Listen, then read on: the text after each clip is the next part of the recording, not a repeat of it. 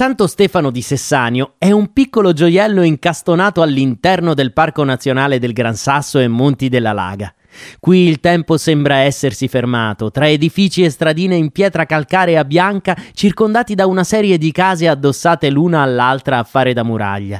Il comune infatti ha conservato lo stile medievale e per il suo decoro architettonico è entrato a far parte del club dei borghi più belli d'Italia.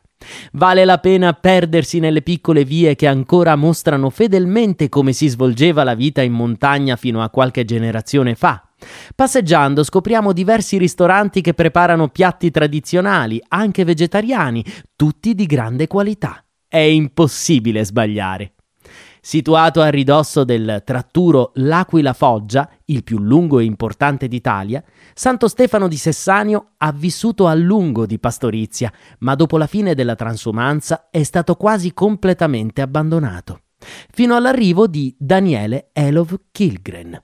L'imprenditore di origini svedesi, insieme ad altri investitori, ha restaurato parte del borgo creando un albergo diffuso che ha favorito la nascita di attività artigianali e turistiche.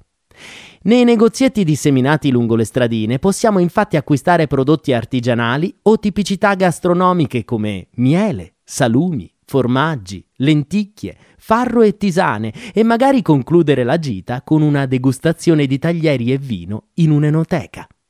Il borgo non ha perso il suo fascino, anche se il terremoto dell'Aquila del 2009 ha danneggiato diversi edifici e abbattuto la torre medicea del XIV secolo, simbolo del paese, il cui restauro non è ancora terminato.